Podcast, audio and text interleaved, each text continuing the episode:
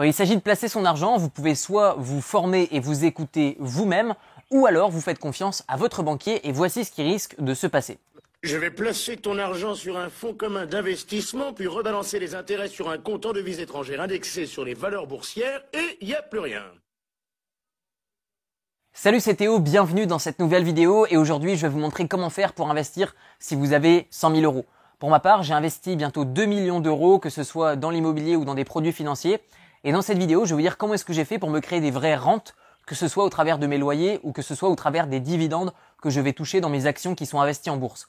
Mon but dans cette vidéo, c'est simplement de vous éveiller sur ce que je ferais si je n'avais absolument que 100 000 euros sur mon compte et que je n'avais absolument rien d'autre en termes d'investissement et que je souhaitais me créer des rentes le plus rapidement possible. Notez que je ne suis pas un professionnel de l'investissement immobilier ou boursier reconnu par un État ou par un organisme. Je suis simplement un particulier qui vit pleinement de ses investissements. C'est-à-dire que les revenus générés à la suite de mes investissements couvrent plus que la totalité de mon style de vie. Avant de commencer à vous présenter la façon dont je gérerais mon argent, la façon dont je l'investirais si je n'avais que 100 000 euros, eh bien tout simplement, je vais vous dire déjà ayez un fonds de sécurité. Un fonds de sécurité, c'est simplement de l'argent de côté qui vous sert à absolument rien d'autre couvrir vos dépenses en cas d'imprévu.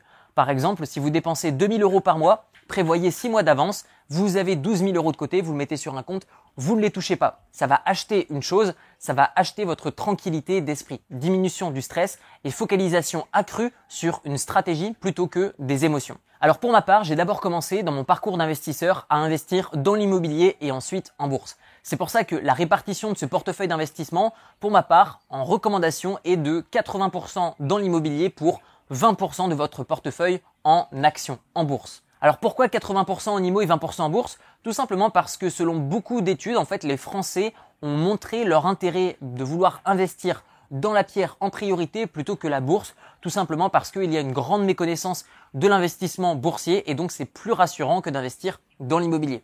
Mon but dans cette vidéo, ce n'est pas de vous dire investissez plus dans l'IMO que dans la bourse ou inversement, c'est simplement que vous ayez des investissements qui vous rassurent le but, c'est de faire travailler son argent pour soi et pas de placer son argent et de commencer à stresser. Alors déjà, le tout premier investissement que je ferai avec 100 000 euros, eh bien déjà, je prendrai 2 000 euros et j'achèterai des formations.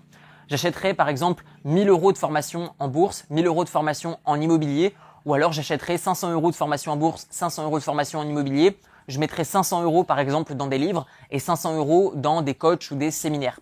Mon but, ce serait vraiment en fait d'emmagasiner un maximum de connaissances de la part de personnes qui ont des résultats et non pas simplement des cours en ligne ou de la théorie. C'est pour ça que je pense que les formations en ligne, les séminaires, les coachs sont vraiment complémentaires à d'excellents livres. Mais dans un premier temps, formation. Pourquoi? Parce que si vous vous lancez dans l'action avant une stratégie basée sur des résultats sur le passé et tout simplement distribuée par quelqu'un qui sait de quoi il parle, et eh bien dans ce cas-là, si vous faites ça dans l'ordre, vous allez gagner de l'argent. Formation, stratégie, application. Si vous faites ça dans le désordre, vous perdrez de l'argent. Ensuite, qu'est-ce que je ferai? Eh bien, tout simplement, j'investirai de l'argent qui ne m'appartient pas. C'est-à-dire que j'irai à la banque, je dirai, bah voilà, regardez, j'ai 98 000 euros que je peux apporter au sein d'un bien immobilier, de mon premier investissement locatif. Cependant, en fonction de ma situation financière, c'est-à-dire que si ma situation est très stable, eh bien, la banque ne me demandera peut-être pas d'apport. Cependant, si j'ai une situation qui est instable, eh bien, tout simplement, peut-être que la banque va me demander un apport. Donc en fait, parmi ces 98 000 euros, je vais essayer de mettre le moins d'apport possible, mais si la banque m'en demande, eh bien, je vais pouvoir en fournir un petit peu. J'aime dire qu'on peut investir dans l'immobilier sans aucun apport et faire même financer les frais de notaire à la seule condition de savoir négocier auprès du banquier et auprès du vendeur qui va vous vendre votre premier bien immobilier. Admettons que le banquier ne me demande aucun apport. Du coup, il me reste toujours mes 98 000 euros. Eh bien cependant, je vais quand même injecter le plus possible, c'est-à-dire que je vais réessayer de réemprunter et réemprunter jusqu'à mettre un maximum de mon apport personnel. Pourquoi? Parce qu'au bout d'un moment dans l'immobilier, vous allez être bloqué et plus vous allez être endetté et plus les banquiers vont vous demander des garanties. Et au bout d'un moment, forcément, l'apport va être un vrai game changer, c'est-à-dire que ça va être quelque chose qui va faire changer la vie du banquier concernant votre prochain financement. Donc d'une manière générale, eh bien j'emprunterai autant d'argent possible que me le permet la banque avec le moins d'apport possible et du coup au fur et à mesure, eh bien je mettrai de l'apport. Notez que même si je vais avoir par exemple 98 000 euros de côté, eh bien ce que je vais faire, c'est que je vais dédier donc 20% à l'investissement en bourse, donc 20 000 euros comment est-ce que je vais investir ces 20 000 euros? Est-ce que je vais acheter une, deux, trois, dix actions? En fait, pas du tout parce que je pars du principe où si vous avez juste 100 000 euros et que vous souhaitez pas vous prendre la tête, eh bien vous achetez plutôt des trackers, des ETF. Qu'est-ce que c'est que ça? En bourse, en fait, vous pouvez soit acheter par exemple des actions, des obligations ou encore des indices pour faire large. Eh bien en fait, c'est très simple, des actions ce sont des parts d'entreprise, des trackers ou des ETF, ce qui veut dire la même chose, ce sont des groupements d'actions ou des groupements d'obligations. Et vous avez ensuite donc des obligations. Qu'est-ce que c'est? Eh bien, c'est comme son nom l'indique, une obligation de rembourser. En fait, c'est un crédit que vous vous faites pour par exemple des entreprises ou des États. Par exemple, l'État américain ou l'État français par exemple a besoin d'argent. Vous pouvez leur en prêter et vous allez recevoir donc votre capital remboursé plus des intérêts. Et enfin, vous avez par exemple les indices comme par exemple le CAC 40, le S&P 500, le Nasdaq et j'en passe. Donc pour quelqu'un qui veut vraiment faire travailler son argent pour soi plutôt que de continuer de travailler pour l'argent et qui ne veut pas commencer à se concentrer sur le fait de regarder si les actions payent toujours des dividendes, est-ce que le dividende n'a pas été coupé, est-ce que l'entreprise est toujours bonne sur laquelle investir, est-ce que c'est pas le moment d'arbitrer son portefeuille? Eh bien j'estime qu'en fait on peut tout simplement investir en bourse sur un ou deux trackers, par exemple un tracker, un ETF qui va suivre par exemple les actions américaines qui versent le plus de dividendes de manière constante depuis des années, par exemple l'actif qui va s'appeler NOBL, Noble, qui sont les aristocrates des actions, c'est-à-dire les actions qui vont augmenter leurs dividendes d'année en année depuis au moins 25 ans.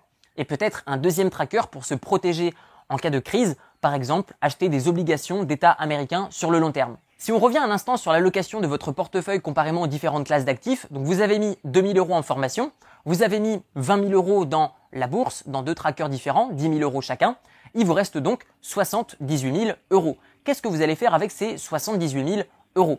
Eh bien c'est relativement simple, vous allez pouvoir tout simplement soit les injecter dans un apport sur un prochain projet immobilier, ou alors vous allez pouvoir, et ça je ne le recommande pas, c'est d'acheter un bien à l'étranger dans une stratégie de diversification. Ce qui, selon moi, est beaucoup trop tôt avec un capital de 100 000 euros. Moi, je pense qu'il faut vraiment commencer à diversifier son patrimoine immobilier au-delà de 200 000 ou 300 000 euros, mais certainement pas 100 000 euros.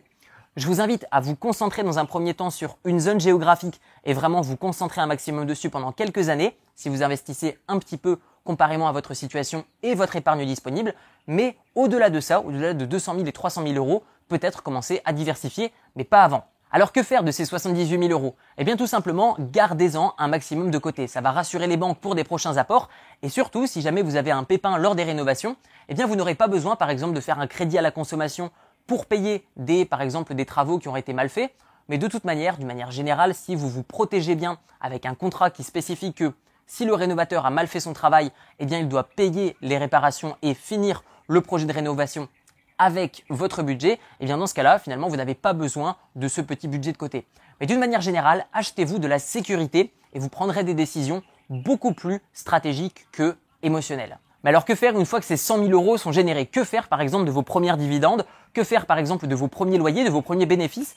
Eh bien je vais être honnête avec vous, moi ce que je vous recommande c'est de vous récompenser. En fait, je vous recommande d'associer dans votre esprit, dans votre cerveau, investissement égale plaisir. Et plus vous allez prendre de plaisir dans vos investissements, plus vous allez en faire et plus vous allez gagner d'argent. Donc prenez le temps de vous récompenser et plus vous allez avoir envie d'investir à l'avenir. À votre tour, dites-moi dans les commentaires de cette vidéo comment est-ce que vous investiriez vos premiers 100 000 euros? Dites-le moi dans les commentaires quelle est votre stratégie? Vous retrouverez dans la description de cette vidéo deux formations gratuites. Une première sur l'investissement immobilier et une deuxième sur l'investissement en bourse. Tout ça, c'est dans la description de la vidéo. Merci pour votre attention et je vous dis à très bientôt. Ciao ciao